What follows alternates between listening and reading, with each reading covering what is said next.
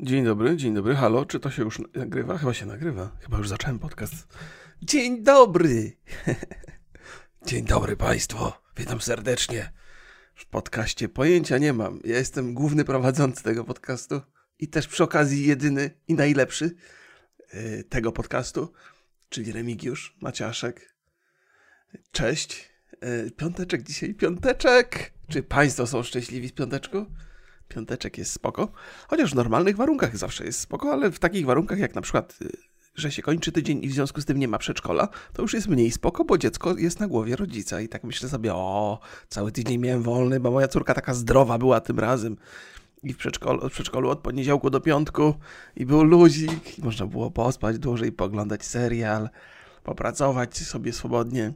Teraz przychodzi sobota i niedziela, no niestety koniec luzu, trzeba się będzie dziecięciem zajmować ale coś sobie jakoś zorganizujemy czas. Będzie dobrze, będzie dobrze. Mówię, mówię trochę o tym pod wpływem jednego z moich mm, słuchaczy, który powiedział: Ej, Remigiusz, powiedz coś o dzieciach, jak to jest, bo jestem świeżym rodzicem, prawie zaraz. Jak tu mi napisał tutaj? Tak. O, napisał tak. Tomek do mnie pisał. Za kilka miesięcy moja dziewczyna urodzi mi dziecko. Gratulacje, gratulacje. Mam 28 lat, studia skończone, praca względnie pewna, ale boję się jak cholera. Jeszcze jesteśmy przed ślubem. Co to będzie i z czym to się je? Twoje podcasty dają dawkę opowieści o twoich dzieciach, a ja bardziej wtedy uważnie wsłuchuję się w te narracje. A, to już ci opowiadam. Kruszon. Kruszon się tak... Tomek Kruszon. Mam nadzieję, że to nie jest twoje nazwisko, nie zdradziłem cię teraz. Słuchaj, ziomeczku. A, nie bój się. Nie, ja się nie bałem. Ja się nie bałem w ogóle. Bałem się porodu, czy wszystko pójdzie dobrze, bo jak się jest w ciąży, yy, w sensie jak żona jest w ciąży, yy, to, to jest dużo takich obaw i dużo się czyta artykułów o tym, że coś nie poszło, że człowiek jest zasypywany takimi informacjami. Moja żona też w tych dramatyzmach siedzi często i zawsze zauważa takie informacje, które potencjalnie mogą być dla nas szkodliwe i się przejmuje bardzo mocno, więc tego przypuszczam się, się bałem ale samego rodzicielstwa się nie bałem zupełnie, bo za głupi jestem na to, żeby się bać rzeczami, które się jeszcze nie zaczęły wtedy. się boję dopiero jak coś mnie spotyka i z czymś sobie nie poradzę, to wtedy się martwię i wtedy rozwiązuję problemy, ale nie, nie boję się na zapas. Brakuje mi wyobraźni w tym celu. więc przepraszam za to chrząkanie, więc y, ignorancja jest błogosławieństwem tutaj na pewno. Mm, wszystko, co mówią o posiadaniu dzieci to z reguły jest prawda. Ci, którzy mówią, że to jest straszne, ci, którzy mówią, że jest cudowne, ci, którzy mówią, że się jakoś człowiek przyzwyczaja, to jest prawda, to jest prawda. Mamy jakieś mechanizmy takie wmontowane w siebie, które pozwalają nam łagodzić wszelkie stresy z, z, z, bycia rodzicem. I to, że człowiek jest niewyspany, i to, że, i że jest poddenerwowany, i jak dziecko płacze, e, to jakoś się to wszystko dobrze układa w głowie. A muszą być no, te sytuacje, które w normalnych warunkach bardzo by nas wy, wy, wybijały z rytmu, czyli chaos, hałas, e, niewyspanie, e, w przypadku rodzicielstwa jakieś są do, do, do, do ogarnięcia. Mo, można to tolerować i to nie jest coś, co, e, co stanowi większy problem.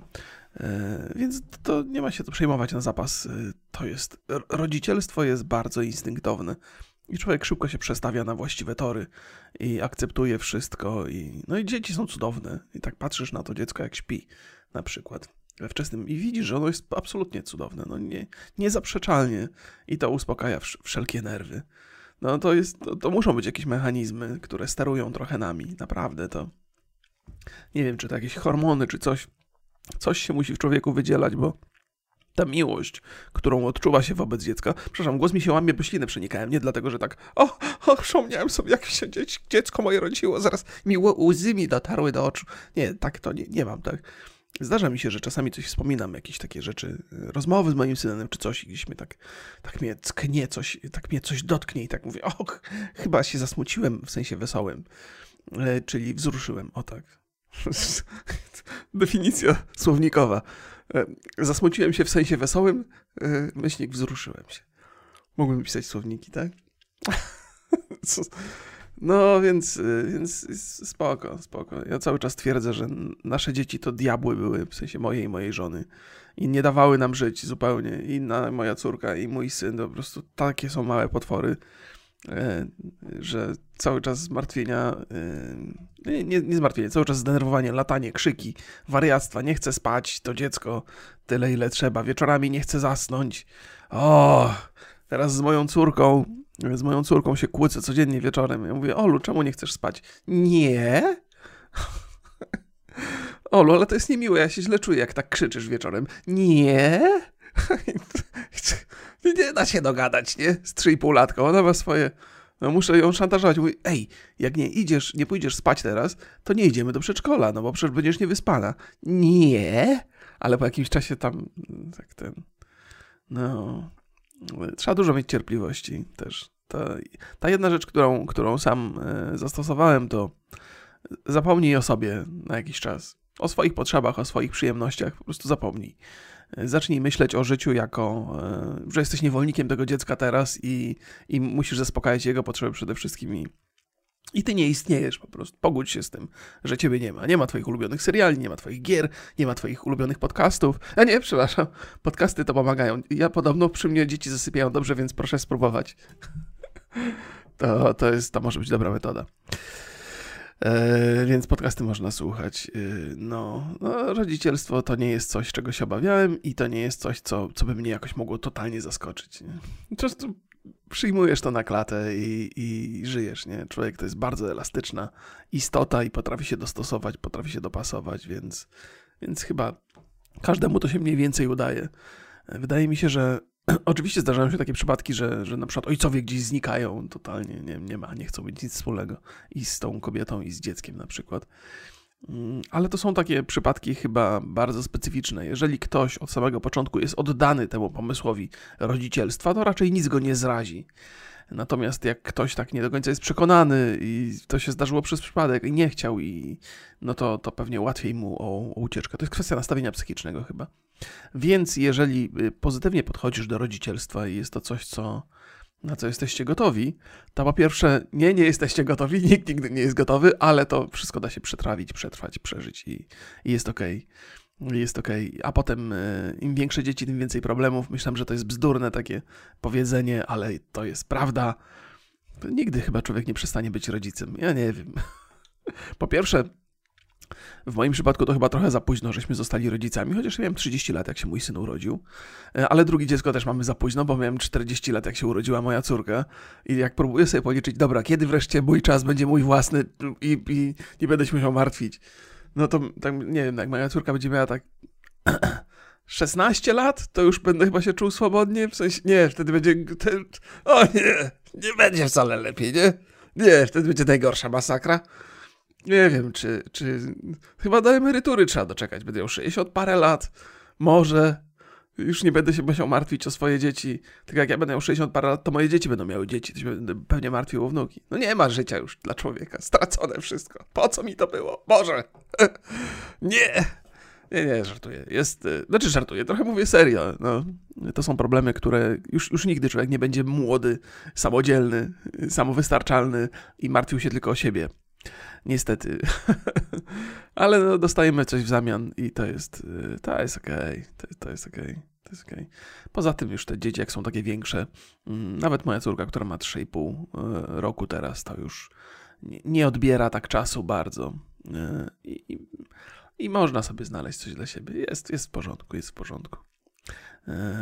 No, ale można dużo opowiadać na ten temat, żartując i, i strasząc i Mm, udając, że się jest, że strasznie ciężko, strasznie, ja nie wiem jak ja to znoszę z takim bohaterem, ale nie ma nic lepszego, proszę Państwa, ja trochę, trochę z tego rezygnuję tutaj opowiadając Państwu tę historię, ale nie ma nic lepszego niż straszenie przyszłych rodziców rodzicielstwem. To jest, to jest najlepsza rzecz, jaka, bo Ty już trochę przeżyłeś to, wiesz, wiesz y, z czym to się je. E, wiesz, że to nie jest takie złe, ale możesz powiedzieć, nie, no ty sobie nie poradzisz, nie, nie, ma, nie masz szans. Ja nie wiem, jakby, wiesz ile będziesz spał na dobę? Trzy godziny to jest maks. Przygotuj się na to, ok? Będziesz głodny, będziesz niewyspany, będziesz zły, dziecko będzie krzyczeć, będziesz musiał zmieniać pieluszki. Boże, jakie zmienianie pieluszek jest straszne. Takie rzeczy się powinno opowiadać młodym rodzicom. Niech się boją, a co tam. E, ja tutaj y, to już przeszedłem, więc oni niech też się martwią. Ale to, są, to jest ściema, to jest, to jest ściema. W normalnych warunkach wszystko toczy się bardzo naturalnie i można się do tego przyzwyczaić, można to sobie przyswoić i, i jest ok. A potem, potem, potem e, wcale nie jest łatwiej, ale, ale tolerujesz to i takie, takie momenty właśnie, że tam dziecko coś śmieje się, śpiewa jakąś piosenkę, dostarcza to dużo radości, albo gdzieś z synem jedziemy, ja bardzo lubię z moim synem jeździć samochodem, możemy sobie pogadać zupełnie swobodnie o różnych rzeczach. E, jakoś się tak dociera do tego dziecka, bo to też jest, jest tak, że e, rodzice nie są raczej postrzegani jako odbiorca problemów dziecięcych. Dzieci mm, z reguły nie przepadają za rodzicami, tak mi się wydaje, w sensie jest tam na pewno dużo miłości i takiego przywiązania, nie? Ale rodzic to nie jest partnerem do rozmowy, to jest, on nie rozumie nic, nie? E, więc celebruję te takie momenty, kiedy gdzieś tam jedziemy z synem samochodem i sobie rozmawiamy, albo, albo do kina idziemy razem i coś sobie pogadamy. Jak byłem dzieckiem swojego ojca, to nie sądziłem nigdy, że rodzicowi może zależeć na kontakcie z dzieckiem. Wydawało mi się, że oni mają mnie Yy, jakby, jak to powiedzieć ładnie, że, że, no, że mają mnie, bo się urodziłem, nie? Trudno się mówi. No i no, zajmują się mną, bo co mają zrobić. Ale nie sądziłem, że, że rodzic może mieć takie przywiązanie wo wobec dziecka i taką chęć przebywania w towarzystwie tego dziecka. To mnie zaskakuje dzisiaj jako, jako, jako, jako rodzica. No ale to jeszcze dużo, dużo przede mną do odkrycia, bo no, mój syn rośnie coraz bardziej i coraz y, ma szersze horyzonty i coraz lepiej myśli o świecie i postrzega go bardziej mm, wyraźnie. Więc, więc tematy do rozmów są ciekawe. No a córka, córka swoją drogą, no to pewnie jest zupełnie inny rodzaj problemów i przemyśleń, które mnie jeszcze czekają przez najbliższe parę lat, więc z pewną ciekawością do tego podchodzę. E, bycie rodzicem jest ciekawe i zajmujące na pewno. Kręcę się w kółko wokół tego samego tematu. Inny słuchacz mi powiedział, że lubi słuchać te moje, tych moich podcastów, ale strasznie są chaotyczne. Ale powiedział, że to jest zrozumiałe, że to jest chaotyczne, bo to jest taki swobodny potok myśli, nawet tak mi napisał. No, no, tak, są chaotyczne. Ja często gubię wątki albo przechodzę z jednego do drugiego, pierwszego nie skończywszy. Musicie się Państwo z jednej strony do tego przyzwyczaić, ale też możecie mieć nadzieję, że to z czasem y, stanie się dużo bardziej sensowne, bo to jest też coś, co wymaga praktyki, więc, więc pewnie tę praktykę nabędę. Już teraz nawet staram się robić jakieś takie listy rzeczy, o których chciałbym pogadać, żeby to yy, było zajmujące dla mnie przede wszystkim, ale żeby też Państwa nie odstraszało i nie wprowadzało niepotrzebnego chaosu. Więc myślę sobie, że z czasem to się to ulegnie poprawie, że to, to, to, jest, to są umiejętności, których się nabywa. Mimo, że tam siedzę w tym internecie od tylu lat i gadam różne rzeczy, to to, to jest inny rodzaj sztuki, podcast, nie? Siedzenie i gadanie tam czasami przez godzinę to jest inny rodzaj w ogóle. No, napij się tej kawy, chłopie, okej? Okay? To siebie mówiłem, bo trzymam ten kubek kawy, trzymam, trzymam i jeszcze łyczek, jeszcze, jeszcze jeden. O Jezu, jaka ta kawa jest dobra. E, tym razem piję lawatce.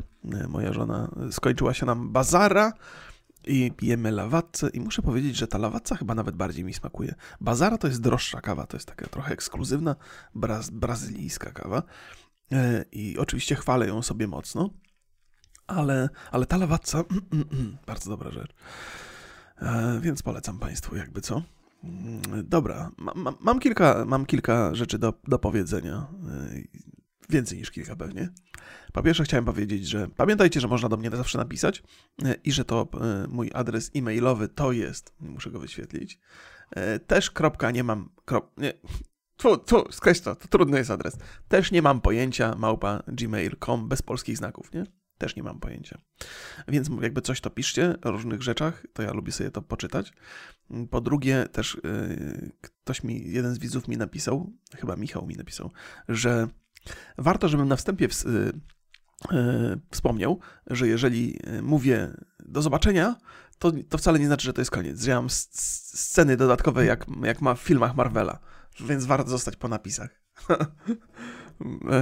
Więc tak, bo, bo opowiadałem o tym, że za każdym razem, jak się z Państwem pożegnam, to w statystykach widzę gwałtowny odpływ widzów, a tam się dużo dzieje jeszcze po napisach, proszę Państwa. Proszę zostać ze mną. No, opowiadałem o tym, że wolałbym nie mieć dostępu do statystyk, wolałbym tego nie oglądać. Po prostu nie oglądam tego, ale od czasu do czasu, jak się wrzuca, e, jak się wrzuca podcast kolejny, to wyświetlą się te dane i tak, tak człowiek, no, nie chciałby, ale ciekaw jest, nie? nie chcę wiedzieć, co się Państwu podoba, co się Państwu nie podoba, bo to mnie w jakiś sposób ukierunkowuje, być może pozytywny z Państwa widzenia, z Państwa, z państwa perspektywy ale, ale wydaje mi się, że ostatecznie to nie jest dobry pomysł. Najlepiej iść w tę stronę, którą się instynktownie wyczuwa jako dobrą. I nawet jeżeli ona się nie spotyka z dobrym odbiorem na początku, to potem, jeżeli człowiek będzie systematyczny i będzie rozwijał akurat ten, ten aspekt swoich opowieści, to one się znajdą w Państwa zainteresowaniach, jak to się mówi, w polu Państwa zainteresowań albo coś. Więc ja nie lubię takich rzeczy. Nie lubię wiedzieć. Ja lubię wiedzieć, lubię, lubię, lubię to. Ignorancja jest błogosławieństwem. E, byłem, byłem u okulisty wczoraj, muszę sobie zrobić nowe okulary. Już jestem w takim wieku, że mi się wzrok zmienia bardzo płynnie. E, już jest tak, że do, do, czytania muszę ściągać okulary i mam wrażenie, że siedząc przed monitorem, tak jak teraz, też niedługo będę musiał zacząć ściągać okulary, bo prawie kiedy je ściągnę, prawie jest tak samo dobrze jak w okularach. To pa, pani, pani bardzo, bardzo sympatyczna, taka pani okulistka, była już taka starsza e, pani. E, przyjemnie się z nią e, nie, niezwykle rozmawiało. Byłem ja z moim synem. Mój syn też ma wadę wzroku, on ma chyba minus 0,75, ja mam 1,75, minus 1,75.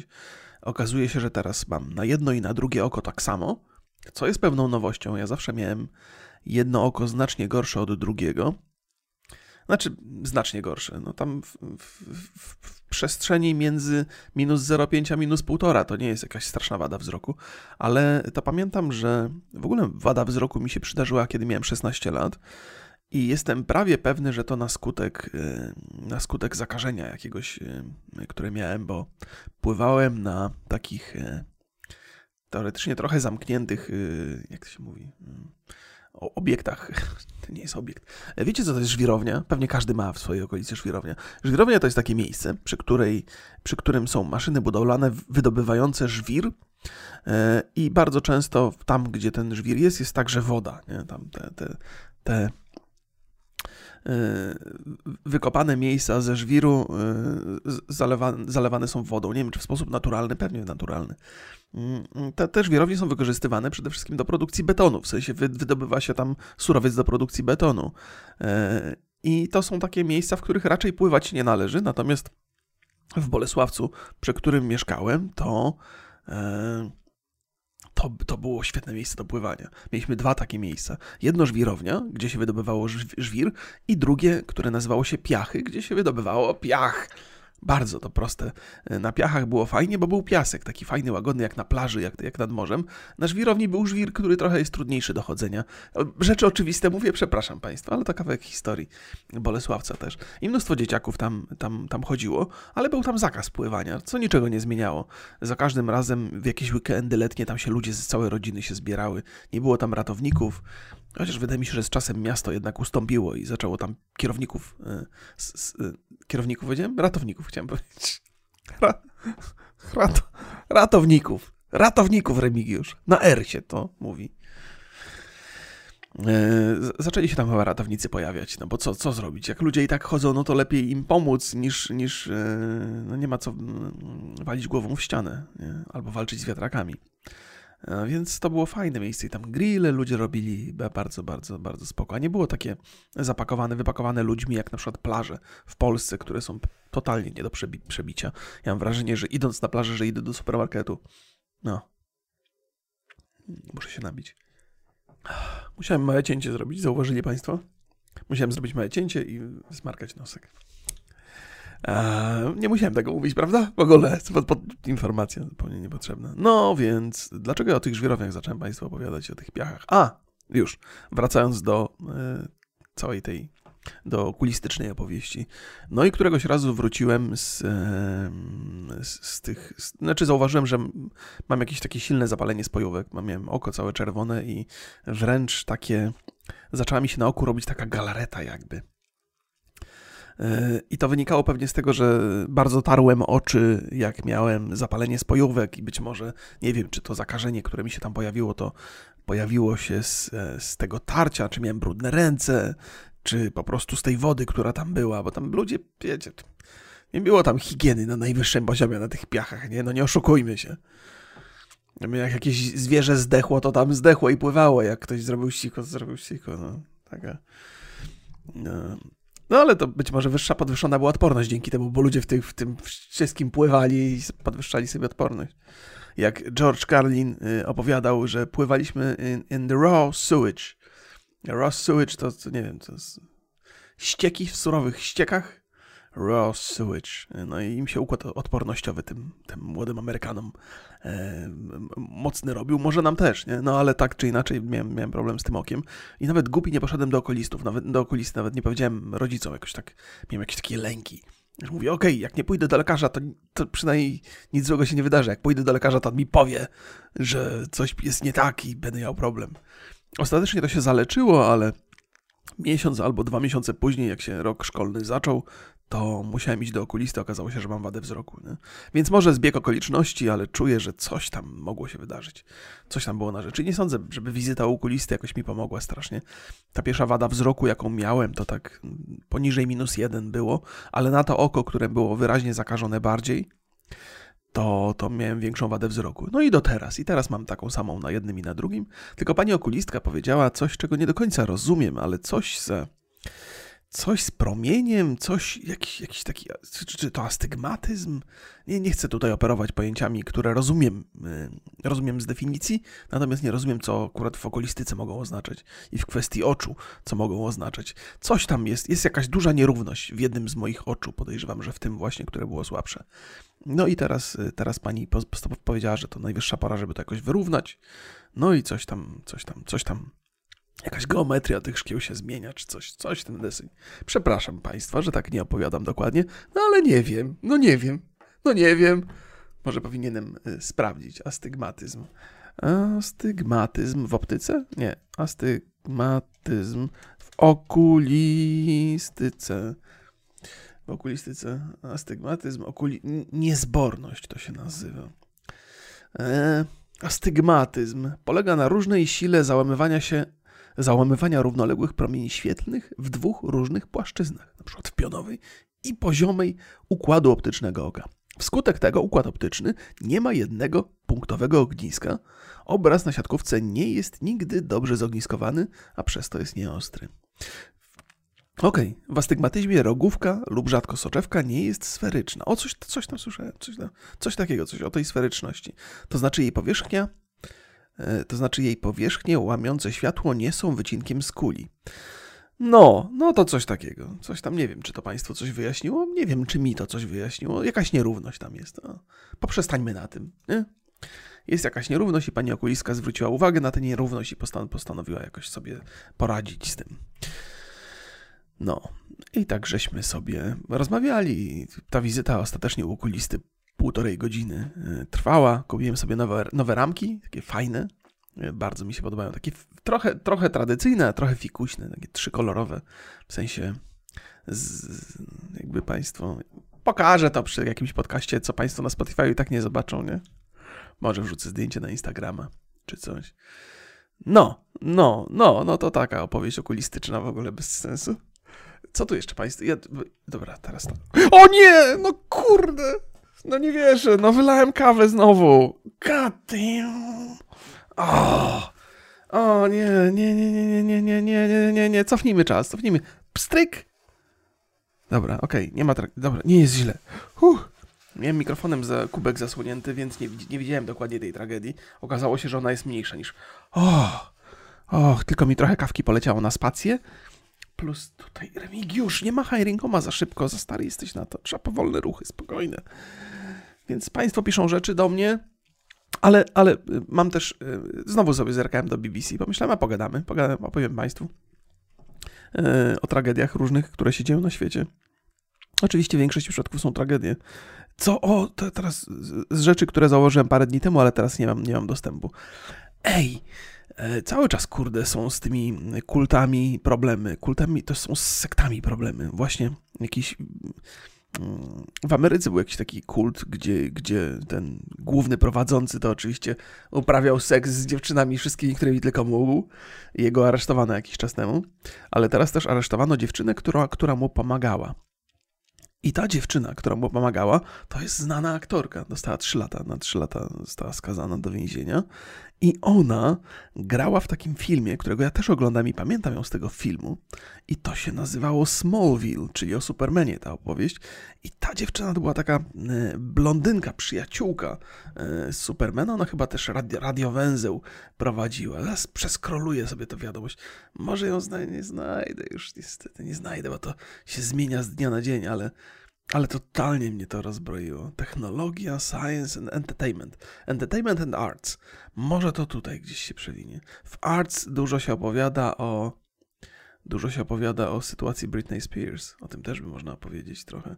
No wiecie, ona jest pozbawiona zupełnie pozbawiona jest zupełnie kontroli nad własnym życiem, ma opiekuna. Tym opiekunem przez jakiś czas był ojciec, teraz ktoś inny jest tym opiekunem, bo ten ojciec ze względów zdrowotnych, tak, trochę poczytałem, ciekawi mnie to.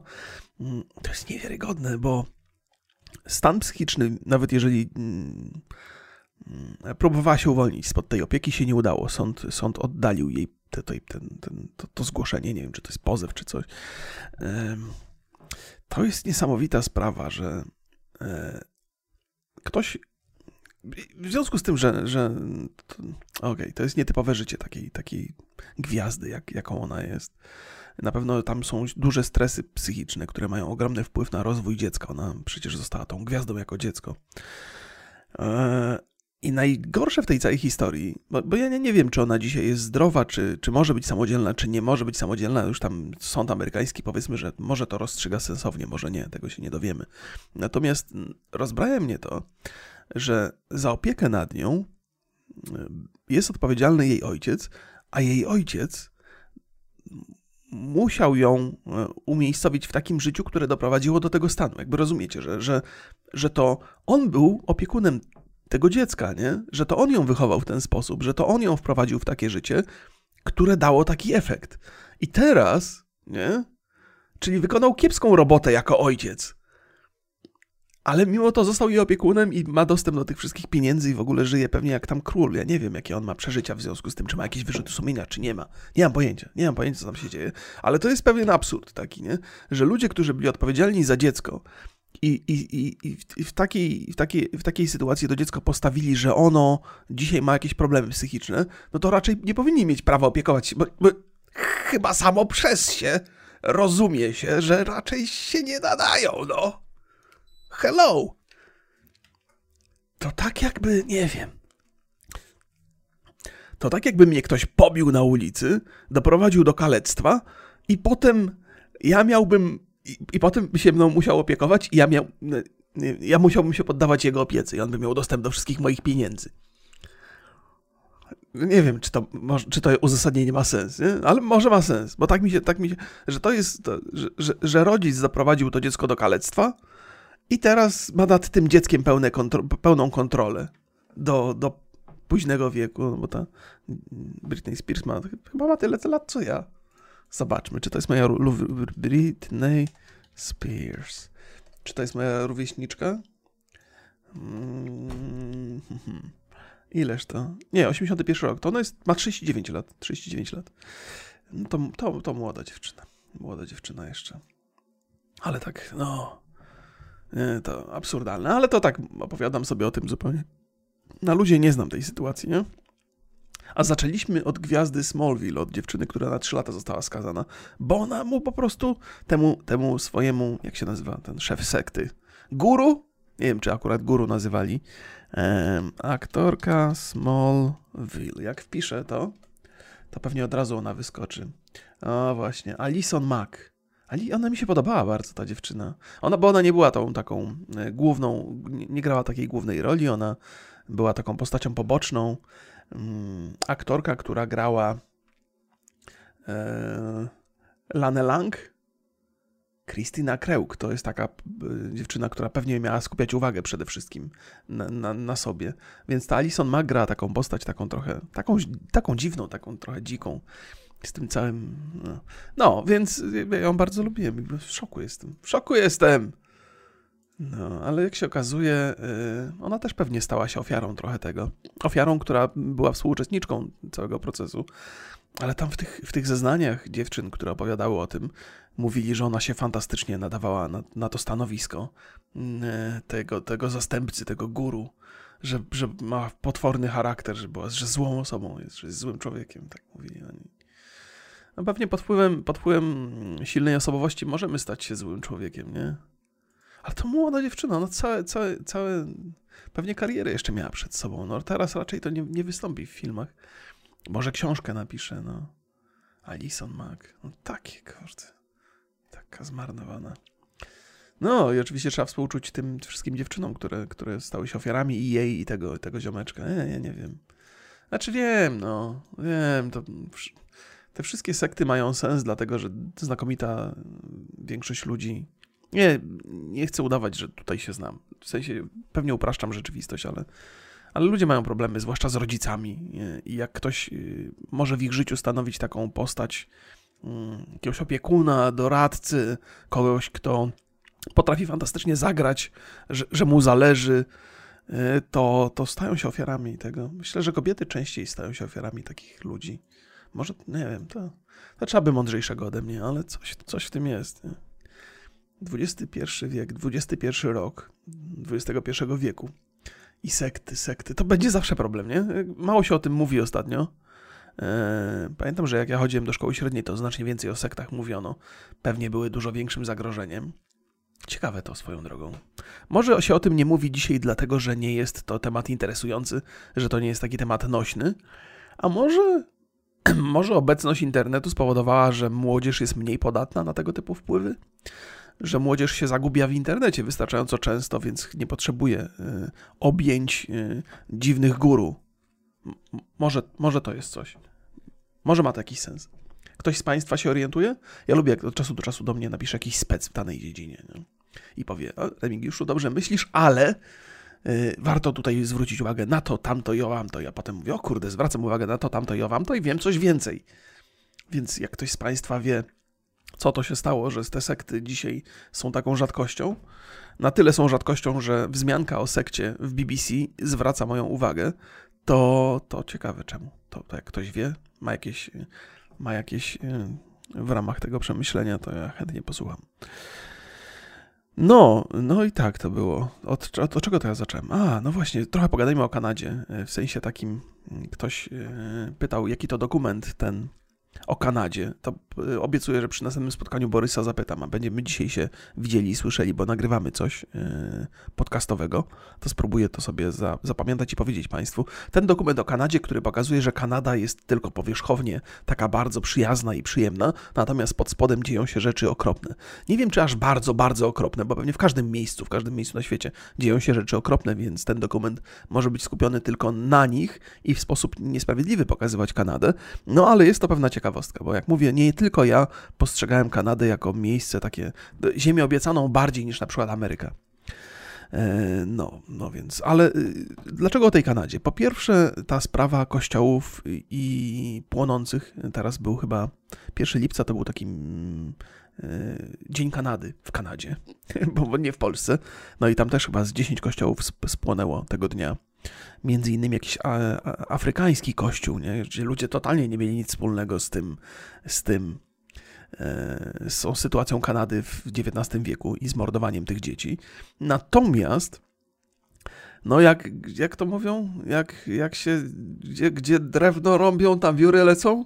No nie ma, no jak to, to, to, po prostu niewinni też dostają w takiej sytuacji. Jest dużo gniewu, e, zwłaszcza w tych natywnych mieszkańcach Kanady.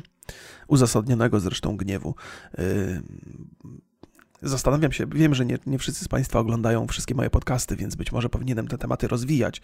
Otóż w Kanadzie, w miejscach, które przez Kościół katolicki były zarządzane, takie miejsca, które zajmowały się opieką nad dziećmi, szkoła, szkoły, różne internaty i tego typu instytucje, gdzie mm, ludność natywna musiała oddawać swoje dzieci, to było obowiązkowe, ponieważ mm, teoretycznie miałby to, miał to być proces przystosowywania tej kultury, która była natywna, do tej kultury takiej białej, powiedzmy. Nie? Czyli to takie trochę niszczenie kultury, nie mordując wszystkich, tylko jakby, jak to się mówi, asymilując ich asymilując ich na siłę. Okazuje się, że ta asymilacja była pełna zbrodni i mordów, tych mnóstwo dzieci, mnóstwo szkieletów dzieci znaleziono pod, pod tymi instytucjami i to nie jest tak, że w jednej, ale pod każdą praktycznie. Tam ofiary idą w dziesiątki tysięcy. To tak zamyka tę historię. No i ta ludność, ludność natywna dzisiaj po prostu, i pewnie też nie tylko oni, ale te kościoły palą e, w Kanadzie. Są to objawy pewnego wandalizmu, ale też gniewu, który jest, powiedziałbym, bardzo uzasadniony. Ja nie wiem, czy w historii ludzkości jakikolwiek gniew był bardziej uzasadniony niż ten, który prowadzi do, do płonących kościołów w Kanadzie. No ale próbują tam znaleźć jakieś, jakieś porozumienie. No, ale oprócz tego, że palą się e, kościoły w Kanadzie, to jest jeszcze tam potwornie gorąco. Są takie fale, fale gorąca w Ameryce Północnej. E, mówi się, że jest to związane z, e, z, z, ze zmianami klimatycznymi i że tego typu ekstremalne sytuacje pogodowe będą się zdarzały, czyli jakieś burze, tornada, takie poduszki gorąca, czy tam, jak to się dobrze mówi, chyba taka poduszka bo tam się tworzy taki bąbel, jakbyście bąbel powietrza przecięli na pół, nie? To macie kopułę, to się kopuła nazywa. Kopuła, Remigiusz. Kopuła, więc y, nad tym obszarem akurat Kanady teraz jest taka kopuła gorącego powietrza. E, I po pierwsze jest lato, więc jest gorąco, ale jeszcze ciśnienie wynikające z jakichś tam klimatycznych spraw, które naciska na tą kopułę, powoduje, że temperatura rośnie wewnątrz jeszcze bardziej. No i tam temperatury dochodziły do 49-49,6 stopnia Celsjusza. To jest jakiś rekord w takiej małej miejscowości. Może znajdę e, te, jak się tam miejscowość nazywa. Nie jest to specjalnie istotne dla Państwa, jak ona się nazywa, ale, ale się nazywa. Jakoś i warto byłoby wiedzieć. Kurde, te wiadomości się zmieniają z dnia na dzień. Jak sobie wczoraj czytałem, to one były bardzo bieżące, dzisiaj nie są, ale e, o dwóch rzeczach chciałem powiedzieć. Po pierwsze, te e, swoją własną, swoje własne doświadczenia z przebywania w temperaturze 50 stopni. To raz. A drugie, że oprócz tego, że tam w tej Kanadzie takie wysokie są temperatury, to jeszcze się pożary e, przydarzyły. Więc ta miejscowość, która, w której odnotowano najwyższą temperaturę w Kanadzie, to spłonęła doszczętnie. Jeszcze jakieś takie gigantyczne pożary tam są i burmistrz tej miejscowości mówi, że ledwie z życiem u, u, uszedł, bo nie było gdzie uciekać. Po prostu wszystko płonie, wszystko totalnie. Ja nie sądzę raczej, żeby Kanadyjczycy słynęli z jakiejś takiej trwałej zabudowy. Pewnie też robią dużo rzeczy z drewna. Nie ma się co dziwić, bo pewnie tam jest dużo lasów i to jest taki bardzo naturalny surowiec, który jest łatwy do zdobycia, nie jest drogi i nie jest tak niszczący dla środowiska, bo jednak mm, to nie jest tak, taka sytuacja jak z Puszczą Amazońską, gdzie się wycina gigantyczne ilości drewna i to wpływa w ogóle na, na, na, na, na, cały świat, nie? W Kanadzie chyba aż tak tego wyrębu nie ma, ale drewno jest tam, tak czy inaczej. No i płonie to. No, spłonęła ta miejscowość straszliwie. Do samej ziemi. Dużo osób zginęło tam podczas tego pożaru, tam też dużo osób zginęło na skutek tych, tych, tych ogromnych temperatur. Więc e, osobista historia. E, osiem lat temu byłem w Stanach Zjednoczonych na takiej wyciec, wycieczce Żywioł Riders, gdzie żeśmy promowali napój żywioł gazowany. E, no i mieliśmy taki mm, przejazd motocyklami przez, przez, przez Amerykę. Ja jako, że nie mam prawa jazdy na, na motocykl i do dzisiaj trochę na skutek tych wspomnień cały czas myślę, że prędzej czy później zrobię to prawko jazdy sobie na motocykl. E, ale na razie nie mam. I wtedy też nie miałem, więc e, za tą ekipą motocyklową jechałem samochodem, mm, takim, taką furgonetką i tam e, parę osób żeśmy zawsze przewozili tą, tą taką ekipę, która się zajmowała trochę ogarnianiem tego wyjazdu. Ja byłem tam i Rojo, czyli my filmowcy z tego wyjazdu i i żeśmy w dosyć dobrych warunkach jechali, bo tam samochód z klimatyzacją, auto na, e, z automatyczną skrzynią biegów. I jechałem na zmianę z Martą. Marta też, e, bo Rojo chyba też wtedy nie miał prawa jazdy, dzisiaj chyba też nie ma. E, więc, więc, a ja lubiłem jeździć, to zwłaszcza przez Amerykę jazda samochodem to jest e, fantastyczna sprawa. Jechaliśmy tak wzdłuż trasy 66, czyli tej słynnej amerykańskiej trasy. Zawsze mi się wydaje, że to jest trasa 69. 69 ma jakieś takie głębsze znaczenie, powiedziałbym. E, ale to jest e, Route 66 e, i to, jak się krajobrazy w Ameryce zmieniają, to jest coś niesamowitego. Przez całą Amerykę żeśmy. Raz żeśmy przejechali z Las, Las Vegas do Chicago, a drugim razem już nie pamiętam właśnie. Bardziej żeśmy chyba za, zachodnim wybrzeżem wtedy pojechali za tym pierwszym razem. Nie pamiętam, nie pamiętam, ale przejazd tak czy inaczej z Las Vegas do Chicago na motocyklach plus ja w samochodzie to jest niezwykłe przeżycie. Ameryka jest bardzo ciekawa, e, wizualnie, geograficznie, tak krajobrazowo, coś fantastycznego. Jak się przez Polskę jeździ, nawet jak się jedzie wzdłuż i wprzesz, najdłuższą możliwą trasą, to jednak e, nie zmienia się świat tak bardzo. Znaczy w górach w Polsce potrafi być fantastycznie, piękne są widoki, ale no Ameryka ma to do siebie, że, że z jednej strony wjeżdżasz na pustynię, a potem jakieś takie totalne zielone obszary, albo e, wjeżdżasz między jakieś góry, które są tak bardzo pomarańczowe, że aż w oczy boli. I wśród tych pomarańczowych kolorów e, zieleń, gdzieś tam okazjonalnych drzew, takie kontrasty niezwykłe, plus słońce świeci. E, taki jest w Ameryce jest taki rezerwat, Zion się nazywa. Wizualnie to jest coś niesamowitego. Tam są właśnie te takie pomarańczowe kolory i, i zielone. Plus podjechaliśmy też do Wielkiego Kanionu, więc dużo rzeczy tam obejrzałem. Fascynująca rzecz. Jeszcze bym, chętnie bym się z synem przejechał, ale to też musi być taki określony wiek tego młodego człowieka, żeby, żeby docenić te widoki. Ja nie sądziłem w ogóle jadąc do Ameryki, że takie rzeczy mnie pociągają. E, ale widoki są tak piękne, że nawet chyba najbardziej zobojętniały, e, zobojętni, poruszą nawet najbardziej zobojętniałego człowieka, tak mi się wydaje. Ale e, mm, Las Vegas leży w Nevadzie. Nevada to jest taki stan, który jest, no to jest pustynia. Las Vegas to jest w ogóle na pustyni zbudowane miasto. Ale tam gdzieś chyba jest Mojave Desert. Wpiszę sobie Mojave Desert. Czy to jest w Nevadzie, żebym jakiegoś Mojave Desert. Nie chciałbym Państwa wprowadzić w błąd. E, tak, to jest w okolicy Las Vegas, z tego co tu widzę. Kurde, mapa Google mi się nie chce wczytać. Mojave Desert, Mojave Wilderness. A, nie, nie, dobra, miałem za bardzo zbliżoną. Gdzie tu jest Las Vegas? Tak, to jest tak, Los Angeles, między Los Angeles a Las Vegas jest pustynia Mojave. I tą, przez tą pustynię, nie, nie, nie centralnie przez nią, ale biegnie trasa 40 i trasa 15. Ona tak się nazywa. Eee, nie wiem, czy to ma dla Państwa znaczenie. Może ktoś sobie wyświetli mapę z pewną ciekawością. I jechaliśmy tą jedną z tych tras, pewnie piętnastką. I temperatura była tam przerażająca. Znaczy, było 50 stopni Celsjusza, ponad 50 stopni Celsjusza. I ludzie, którzy jechali na motocyklach, w związku z tym, że jak się jedzie motocyklem, no to jest duży, duży mocno ten wiatr wieje, schładza trochę organizm, ale no to im zdecydowanie nie pomogło. Mieliśmy taki moment, Krzysiek jechał z nami i on zawsze jechał w samych gaciach na tym motocyklu, nie? Taki, taki kask, gacie i ten, i jazda, nie? Taki ziomeczek, bardzo super fajny gość, go bardzo dobrze wspominam. Bardzo otwarty i bardzo e, rozmowny, potrafi, w ogóle po angielsku nie mówił, a potrafił, potrafił zaczepić jakiegoś Amerykanina i pogadać z nim nie wiadomo o czym, nie? Więc taki typek. E, I on w pewnym momencie się zatrzymał i mówi, no kurde, sikać mu się chce strasznie, nie? ale schodzi z tego motocykla i mówi, nie może sikać. I wreszcie do niego dotarło, że, ten przedziwny, że to przedziwne ciśnienie, które odczuwał, to była jakaś reakcja organizmu na tą ogromną temperaturę, która, która, która ich otaczała. I, I, musieliśmy otworzyć samochód i wpuścić tych, tych motocyklistów, żeby się schłodzili w klimatyzacji trochę.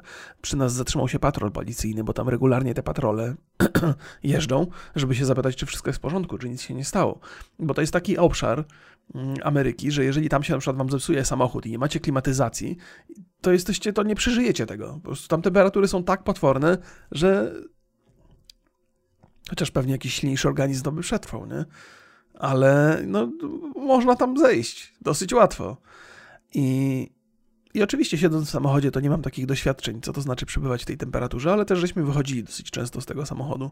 Nawet żeśmy się zatrzymali przy jakimś takim okolicznym supermarkecie, totalnie opustoszałe miejsce.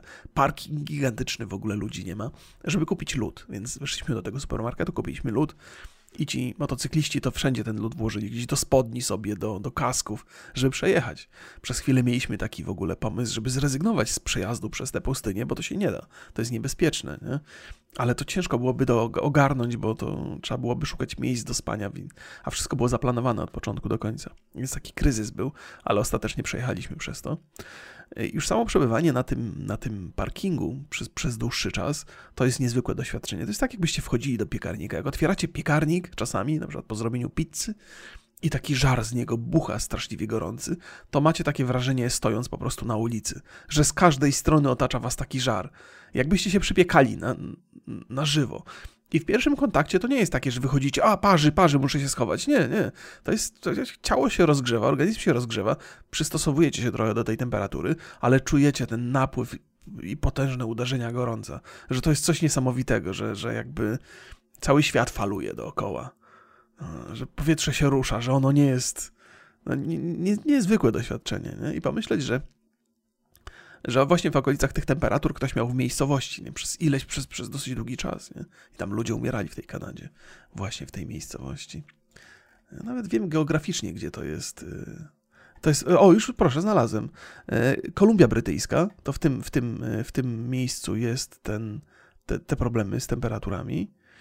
I czy znajdę miejscowość, która. Chyba miejscowości samej nie znajdę, bo to już bym musiał. Ale to jest taka właśnie północna, właściwie za, zachodnia część Kanady. I, I, obserwowałem, oglądałem sobie też mapy temperatur, gdzieś tam takie satelitarne, i widać tam, że tam po prostu czerwień jest taka. Wykres był od, od żółtego do, do ciemnego czerwonego. Im bardziej, im ciemniejszy, tym, tym większy gorąc. No to nad tą, nad tą Kolumbią Brytyjską po prostu kolory wręcz buraczkowe były takie czerwone. Straszliwie, straszliwie gorąco. A, chyba nie znajdę tej miejscowości, ale to nie szkodzi, prawda? Nie musimy wiedzieć wszystkiego super dokładnie. Chociaż warto by było. E, wydawało mi się, że jestem przygotowany do tej opowieści, bo, bo ta wiadomość była na wierzchu gdzieś BBC, a teraz mi umknęła. Może dlatego, że ją przeczytałem i mi to się usunęło. Kto wie. No proszę, kolejna, kurde, opowieść z, z tego samego, y, znaczy z, z, zupełnie innego y, segmentu, ale wpisuje się w, w problemy, których doświadcza współczesny świat, czyli jest taka organizacja Boy Scouts of America. Państwo kojarzą, takie harcerskie to są instytucje, czyli odpowiednik harcerstwa po prostu, właściwie zuchów bardziej.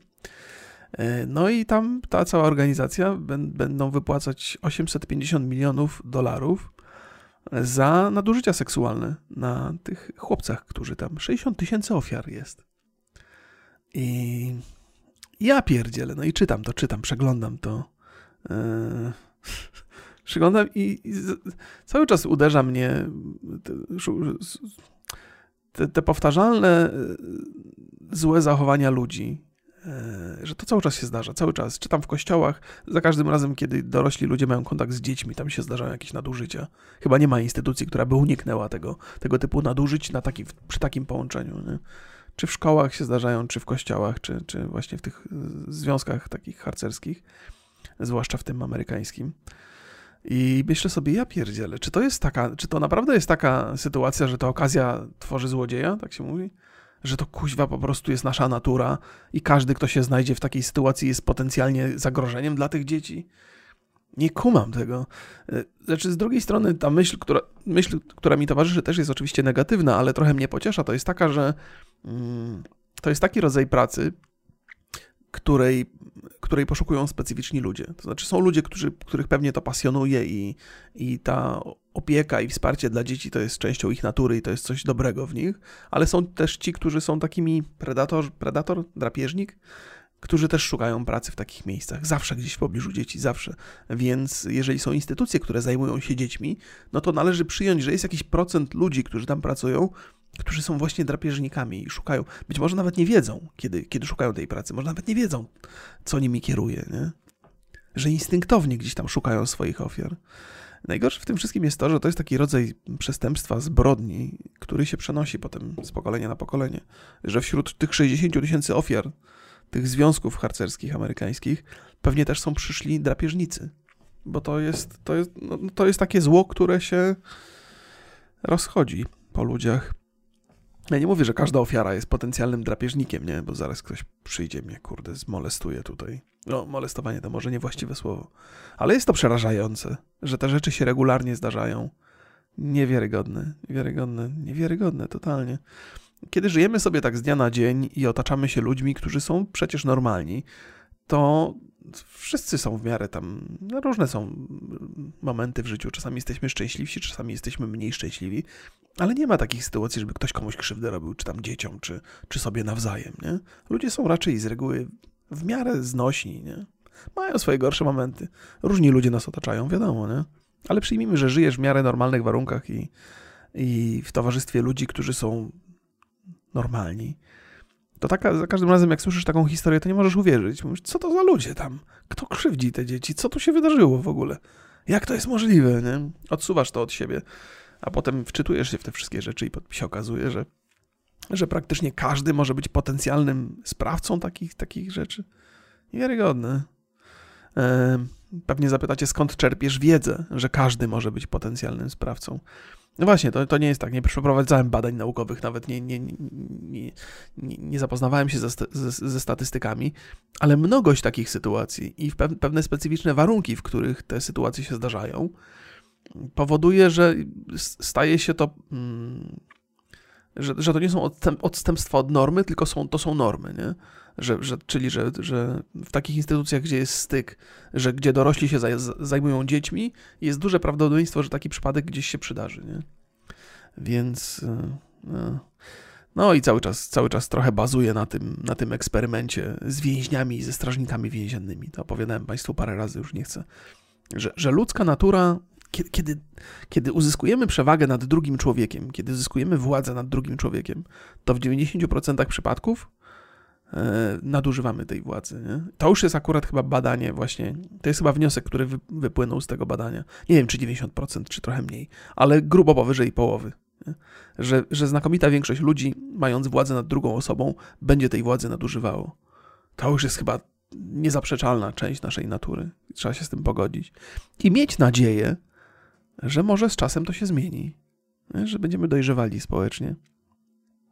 Co mamy jeszcze? E, straszą nas, że ta kolejna fala pandemii jesienna będzie najgorsza ze wszystkich dotychczasowych. Mm, straszą przede wszystkim tą indyjską wersją e, COVID-a i plus jeszcze grzybicą. Ta, ta, to, to, to, to grzybiczne zakażenie, które jest potworne wręcz, E, ponoć trochę migruje już powoli z Indii. W Pakistanie się zdarzają przypadki jakieś chyba w, w Iranie. E, to są takie kraje, gdzie cały czas można podejrzewać, że być może jest to związane z małym dostępem do, e, do lekarzy albo z higieną czy coś, no bo Indie i Pakistan, zwłaszcza, znaczy, znaczy zwłaszcza Indie.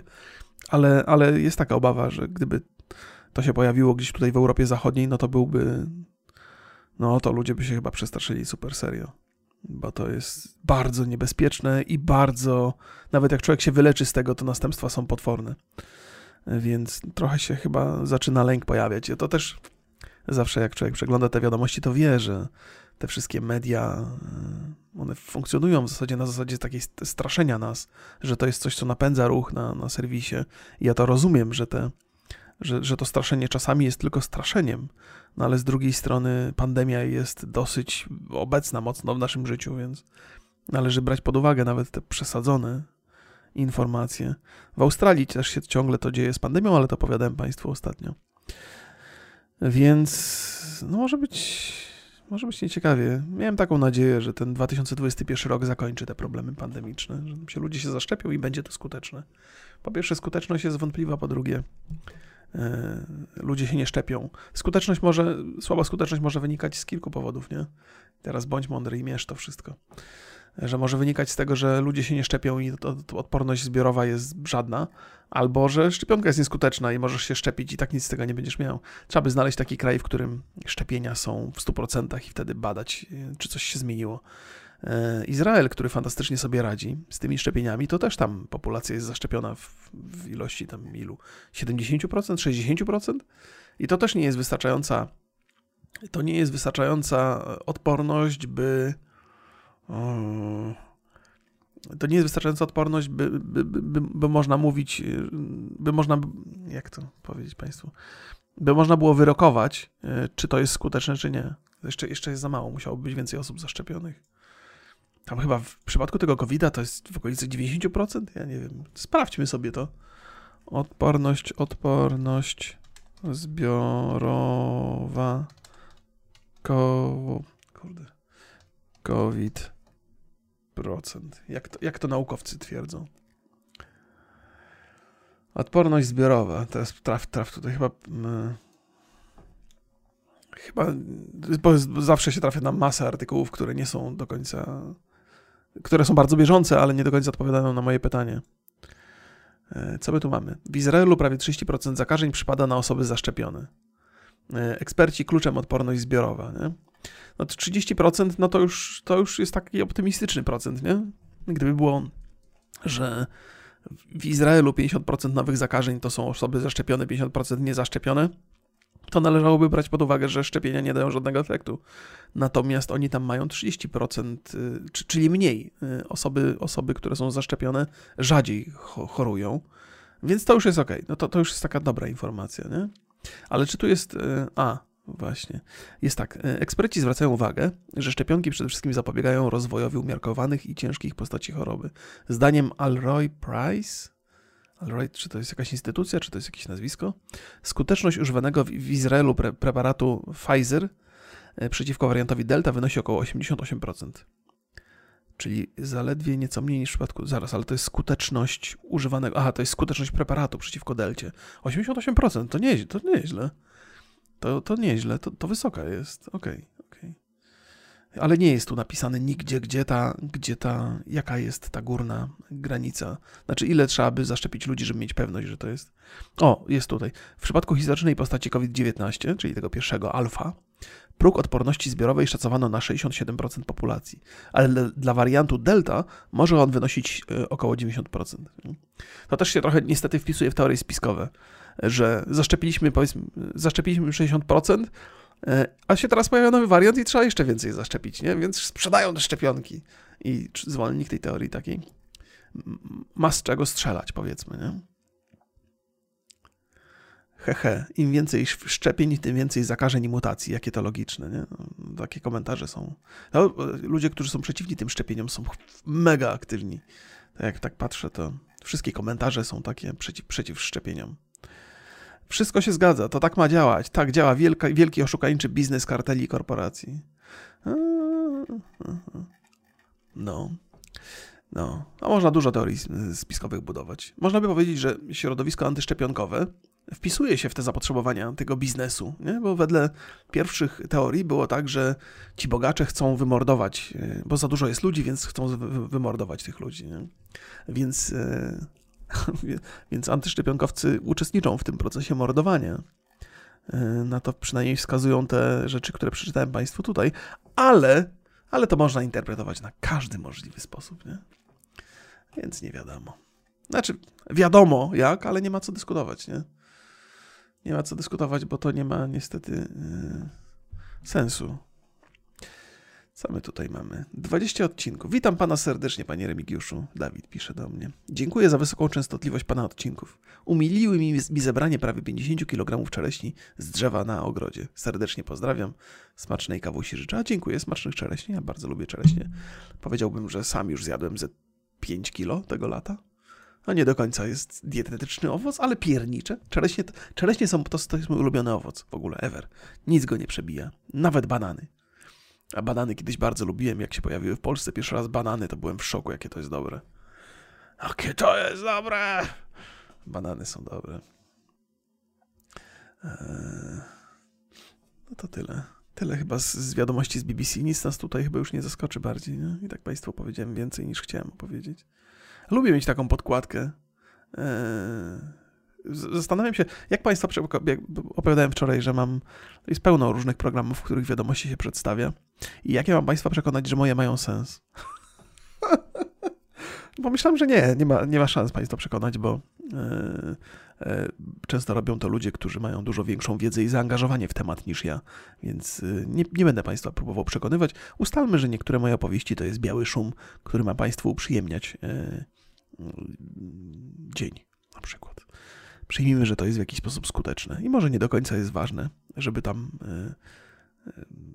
opowiadać o tym super rzetelnie. Chociaż uważam, że jestem dosyć wnikliwy, jak na faceta z chłopskim wyłącznie, nie? Dobrze, będziemy już kończyć. Zamykamy się już dzisiaj. Pozdrawiam Państwa serdecznie. Muszę kończyć, bo za pół godziny jadę z synem okulary odebrać, bo opowiadałem o tej wizycie u okulisty i okazało się, że w salonie są, e, są soczewki i dla niego, i dla mnie, więc i ja będę miał dzisiaj nowe okulary, i on będziemy mieli nowe okulary. Trzymajcie się. Do zobaczenia, do usłyszenia. Pa, pa.